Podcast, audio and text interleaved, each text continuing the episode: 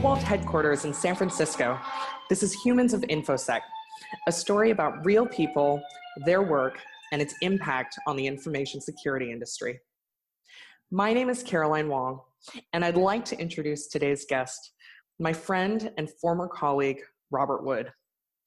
Robert and I met when we were both working as security consultants at Cigital, during which he, among many other things, built Cigital's red team practice. Robert also ran the trust and security team at Nuna Health, where he was responsible for protecting the healthcare data of more than 80 million individuals. Robert is well known for his adversarial thinking and strategic planning approach to his work. And today, one of the things he's very focused on is helping security professionals to advance their careers. Robert, welcome to our podcast. Hello, thank you for having me. It is my pleasure. So, this is our second episode, and one of the things that you and I were talking about during our prep session was this idea that there's this typical path that a security professional goes through you know in order to work in this industry you know maybe mm-hmm. somebody's parents bought them a computer when they were really young or you know they started hacking telephones but I think the reality is a lot of the people that you and I know came from all sorts of different backgrounds and all sorts of different experiences. Can you can you tell our listeners a little bit about your story about how you got into the industry? Yeah, absolutely. So so I came into this industry in a really roundabout way, as Caroline mentioned, as many people are oftentimes doing today. So so when I was in university, I, I went to Syracuse University I was actually studying sports management originally, and I had this idea as a kid, this this vision that I wanted to coach football at a, at an elite level. And I loved the strategic elements of football. I loved the leadership elements of it. Um, when I was a kid, I did a lot of studying of football coaches like Vince Lombardi and Don Shula, and that's actually how I became a Miami Dolphins fan, which is a sad state of affairs today, but that's a separate topic. Um, and so I was studying and working hard, and I was putting myself through college, working a bunch of part-time jobs, working swing shifts, working overnight uh, to pay my bills and get myself through classes. And the last semester before I graduated, uh, I had all I had left was my capstone, um, which is part of the program. There, I, I was just randomly reading some articles because I still I loved reading. I always just loved consuming in, in just useful, um, interesting content. And I read this article about digital forensics, and I thought just that was the coolest thing that you have these uh, these crazy hackers working their way through systems, and these people on the on the other side trying to figure out how they did it, trying to play detective. And as a as a kid, and still currently, I'm a huge Batman fan, so that that was something that just immediately appealed to me. Um, and so I, I stepped back and thought, um, what is it about coaching football that really really appeals to me? Because there is a there is a downside and there was a downside to that. It's a really volatile career you move around a lot there's not a lot of uh, job security things like that and and i did not want to at the time drag my family through all of that uh, drag my future family through all of that being uh, uh opportunistic or uh, optimistic as i as i was. Um, and so i ended up just arriving at the conclusion that I could get all of those same benefits and more and, and fuel this, um, you know, fuel these passions of mine that I had and do something that I thought was really interesting by pursuing a career in cybersecurity. And so with one last semester to go, I ended up changing majors over to information management technology. I did a concentration in information security at Syracuse. And, and I just started consuming and teaching myself everything that I could possibly get my hands on. So I was still working all those uh, part-time jobs to, to get myself through school. Um, I was listening to DEF CON and Black Hat lectures on podcasts uh, overnight. And so I was just learning, learning, learning about all these different aspects of the industry. So, you know, reverse engineering, and I was listening to stuff about forensics and pen testing, and it was just fascinating. I, I picked up on the Social Dash Engineer podcast really early on, uh, listened to their very first episode, and I was like, oh my God, this is all just, this is all super cool. And so, um, and I, you know, built myself a lab at home and started doing the more traditional stuff once I got the bug. Um, you know, but I was I was playing catch up, and I eventually I was going out and trying to find opportunities to get an internship to do something like this, and I kept hitting walls uh, saying like, you know, hey, thank you for reaching out, but you really don't have the kind of experience that we're looking for, blah blah blah. So thanks, but no thanks. And there was a really tiny boutique consultancy in upstate New York and I went in. Uh, well, I sent an email initially. Uh, you know, try to put the try to put the moves on when you're making a first impression. And they invited me in for an interview uh, for an internship. Went in, told them my whole story, uh, told them all I was looking for was a shot. I don't care if I get paid or not. I really just want to contribute. I want to learn. I want to try to make what you guys are doing valuable. And they gave me that shot. Um, they did pay me, I think, like ten or eleven dollars an hour or something as an intern and they said, you know, work as many hours as you can stomach and just don't screw anything up, don't break anything on our customers.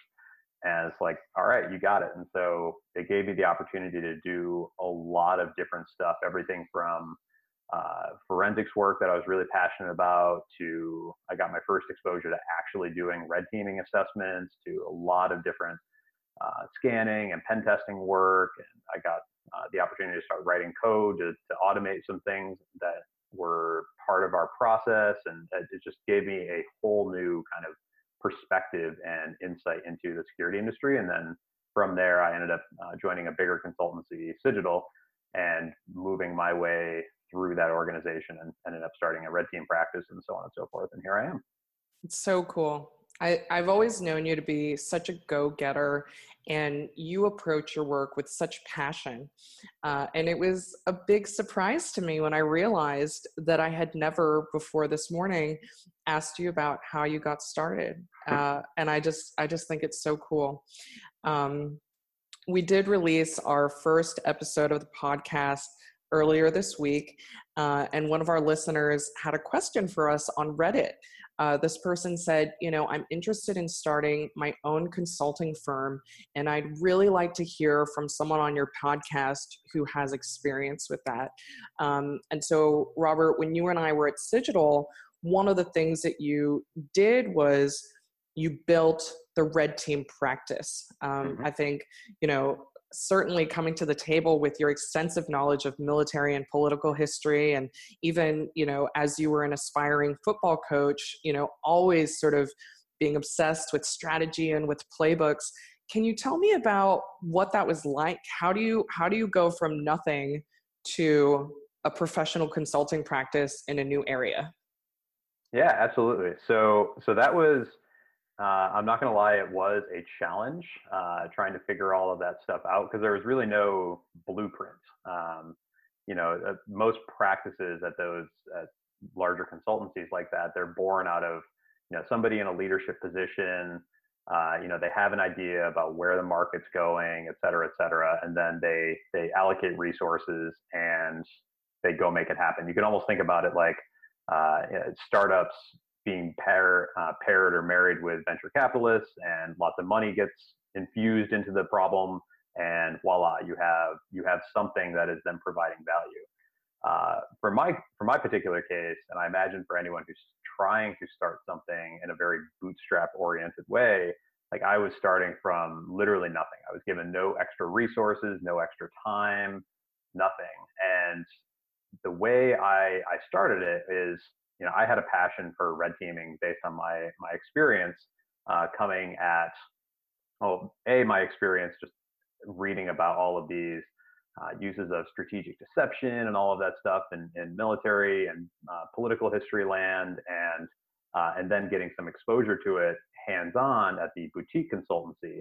And, and so I knew it was something that was valuable. And, and I knew that what we were doing is at Cigital providing penetration tests and and all these big uh, enterprise scale security assessments, I knew that they had their place, but I also like I fundamentally believed that there was uh, something else that we could potentially provide to them that was outside of the scope of how we were instructing and coaching our clients to think about risk and think about vulnerabilities. And so, uh, essentially, what I did is I I just started writing all of this stuff down that I um, that I wanted to accomplish. You know, what what the assessment process looked like, what kinds of things we were doing, how it differentiated from uh, from what we were currently doing, what kinds of resources that we needed, and that wasn't necessarily money. That was other people's time. That was uh, reusable artifacts. That was statements of work that we would um,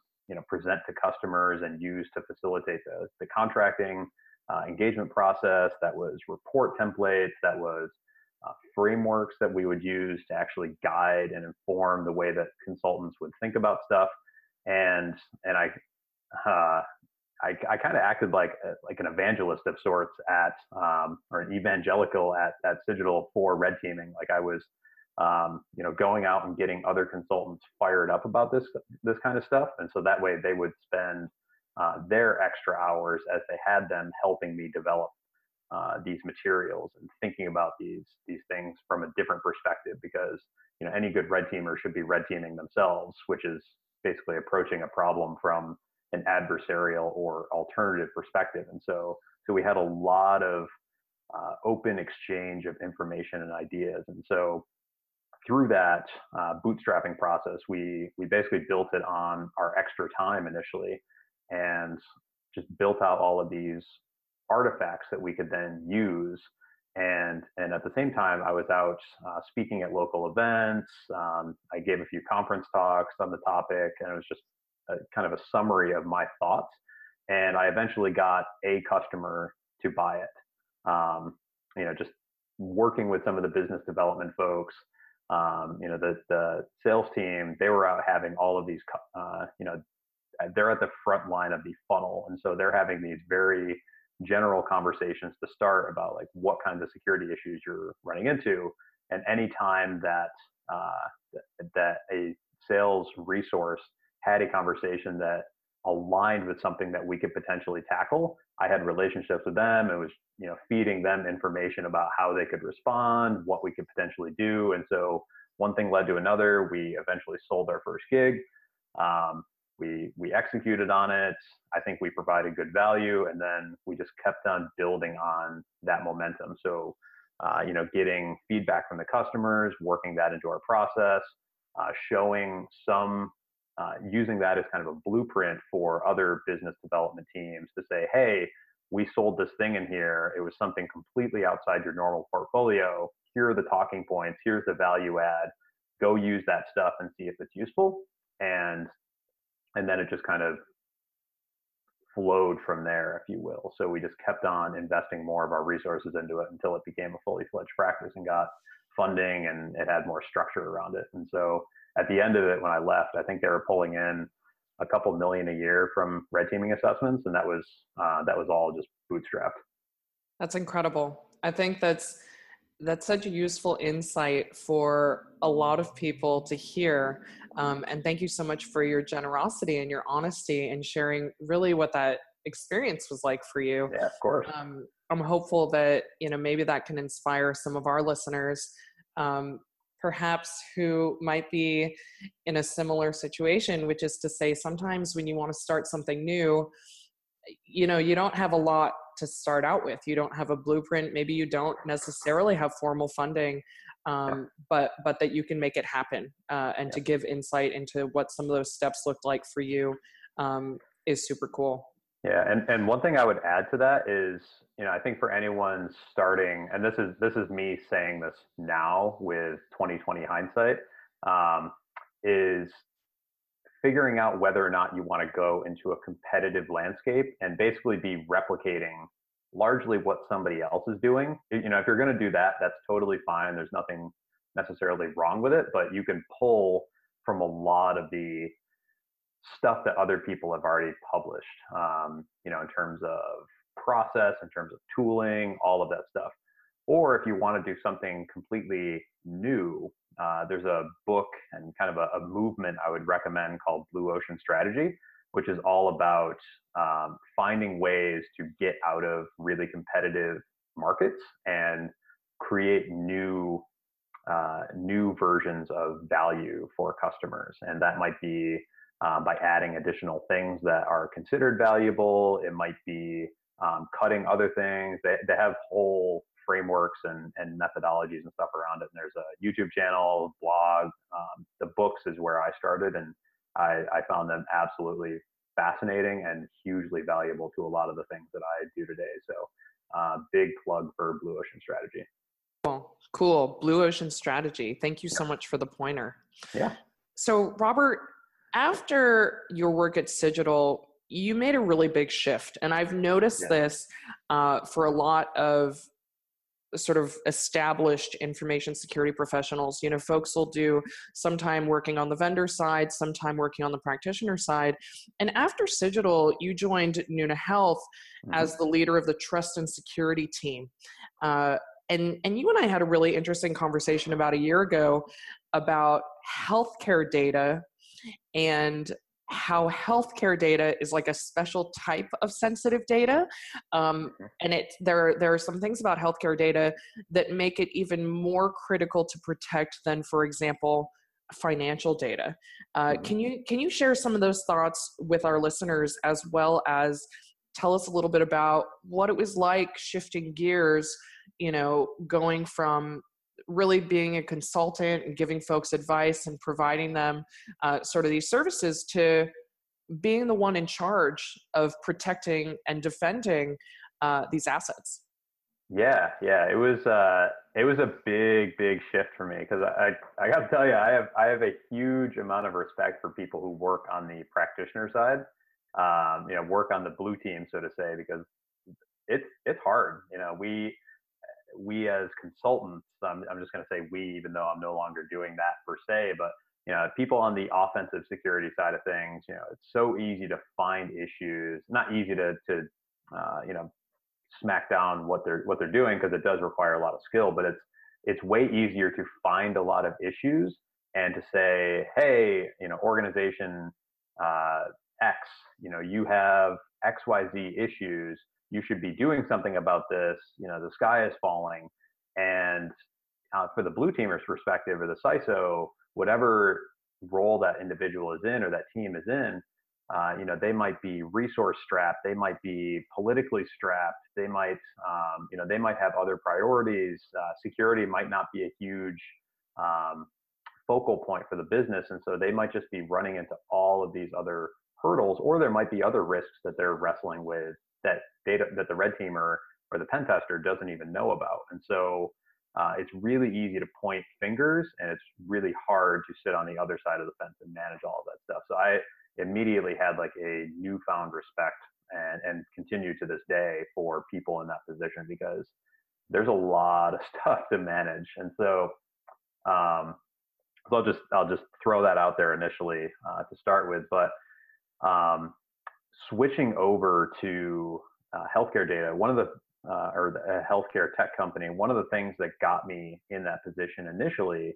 uh, was was the fact that the company was basically uh, they approached me and you know their their mission was to build this data warehouse for the Medicaid program, um, uh, Medicare, Medicaid. Uh, so that that scale of of healthcare operations and and subsequently healthcare data and they're like, we need we need this thing to be secure. We're going to be handling a lot of people's sensitive information.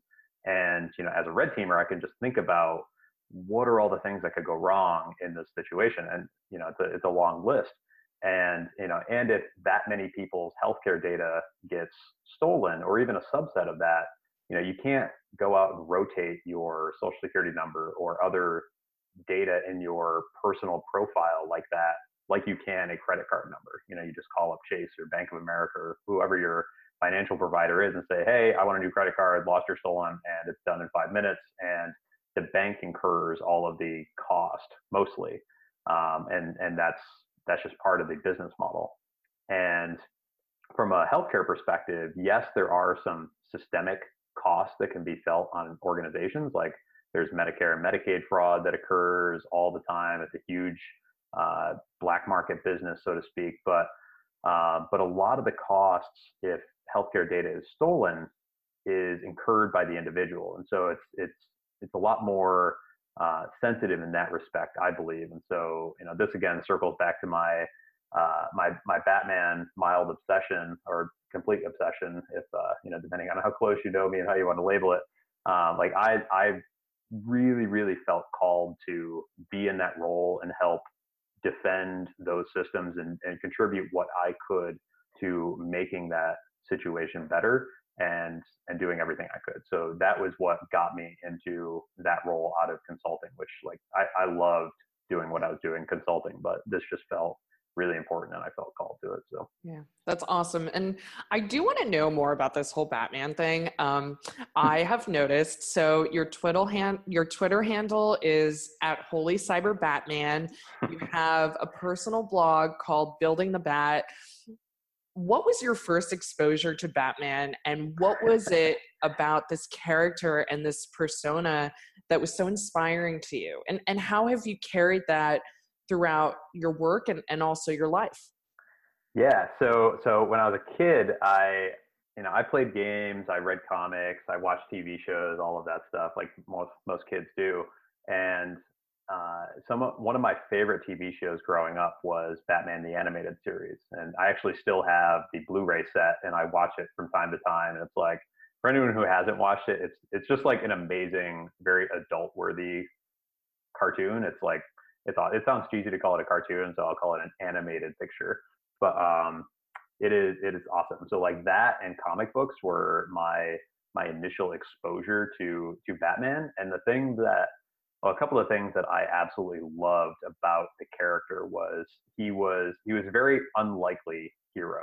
So you know he did not get born with all of the the abilities and all of the resources. You know, he was rich because of his parents and his situation, but you know, he had to go out and and hustle. He had to train. He had to be disciplined. He had to show grit. Um, he had to work really, really hard, and and he continued to have to work really, really hard even after he initially donned the the cape and cowl. And you know, it was it was all about hard work and both strategically outwitting his opponents and tactically just outmaneuvering them once once combat started.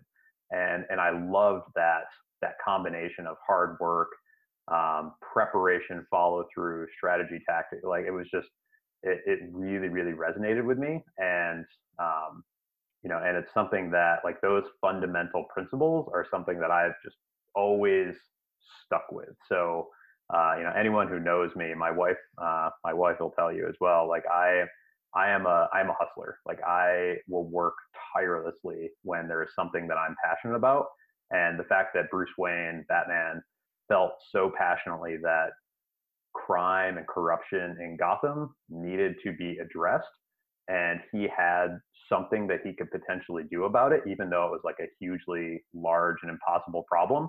You know, he put himself on the line to to try to make that situation better and that's like that really really resonates with me and how i how i work and how i interface with the with the security community in general so yeah that's so cool i mean i have certainly observed not only your tremendous work ethic that you bring to the table but also this sort of desire to defend and protect.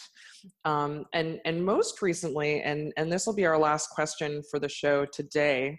Although I certainly hope you'll join us for future episodes of this podcast. You've had a focus on helping the rest of the security professional community. So tell me a little bit about Hack Your Cyber Career. What's that all about, and what do you hope to accomplish with that initiative? Yeah, so so I'll I'll start it with a story because as you can probably tell, I'm, I'm a little bit on the on the story bender right now. But um, you know, I've helped a number of people get their get their foot in the door with excuse me um, with the cybersecurity career throughout my own career. So like one of the most notable examples of this is I was uh, working on a game console assessment and uh, during my time at Cigital and I was it was really really difficult and I was I found myself constantly running out to Starbucks to get like triple red eyes because I was I was working just tirelessly trying to find issues with this thing and um, and I was frequently running into this barista at Starbucks and you know he would he would ask like wow that is a powerful drink like what do you have going on tonight And so I told him, and he, uh, one of the days he stopped me and he's like, Hey, is this like really what you do for a living? I was like, Yeah, it's absolutely what I do. Uh, and so we started talking and exchange, and he's like, well, if you, if you ever have time, I would love to pick your brain because I really want to get in this field. I studied X, Y, and Z and, uh, you know, and I'm just finding it really challenging. And so, you know, we met up, uh, got some beers, uh, a few days later and we started exchanging texts and I, I, had him over and we would like run through these coaching sessions and I, I eventually ended up helping him uh, also land a job at Cigital and he he has since moved on from Cigital but you know he's, he's built a name for himself and a career for himself and I have a number of uh, people that I've helped in that fashion and like it makes me extremely like deeply satisfied when that when that kind of stuff happens and um, you know because I I had a weird path into the field as well. And so, uh, so it's something I can really relate to. And so with this Hack Your Cyber Career uh, site and group and Twitter stuff that I'm that I'm doing, what I hope to accomplish with it is to help more people develop the the soft skills, the undercurrent principles and skills and, and abilities that they need to both get into the field and then develop in the field whether it's as an individual contributor or as a as a first time leader um, or as an existing leader um, within the field because we have a massive massive talent gap. And i don't think that the best way to solve the problem is to continue to try to hire the same kind of person um, you know we we have gotten really good at talking about diversity in the field and why we need more diversity um, and while you know some of the more overt characteristics of diversity like uh, race and gender um, are, are certainly a part of that and they influence the way that people think. I think that diversity runs a lot deeper. And, and let's say a, a woman, um, you know, and, and I'm totally just hypothesizing here. I, you know, I'm not a woman, so I don't, I don't know for sure, obviously, but, um, but a woman going through the exact same uh, kind of background and educational um, structure and classwork and, and internships and all of that as a male counterpart is probably going to solve and attack problems in a similar way. They will definitely approach the work differently, which is which is a huge value and and we should be championing that and trying to bring more of that in. But I also feel that we need to find ways to highlight, to seek out, highlight, and then champion people who attack problems in completely different ways because you know we are as an industry really really struggling to to gain ground on the the permeation of technology throughout our society and as it starts plugging into more and more industries more and more people are coming online more and more smart systems are smart cities are are um, are becoming available. And so we need a way to gain ground. And I think the only way we really truly gain ground is by attacking our problems differently. And so, uh, so my hope is that I can help scale my efforts to help bring more diverse people into the field and help them grow into the impactful leaders and influencers that I, I believe they can be. Phenomenal. I continue to be inspired by you I feel honored to be sharing the stage with you at SnowFROC in Denver next week. And Likewise. I think that the work that you're doing is is so exciting. I think you are making a huge impact on our current and our future generations of security leaders. Um, Robert, thank you so much for being with us on the podcast today. I really appreciate it. Thank you. I really had fun, and uh, and I hope we can chat again soon. Well, obviously we'll chat in Denver, but outside of that definitely, definitely. Humans of InfoSec is brought to you by Cobalt, a pen testing as a service company. You can find us on Twitter at Humans of InfoSec.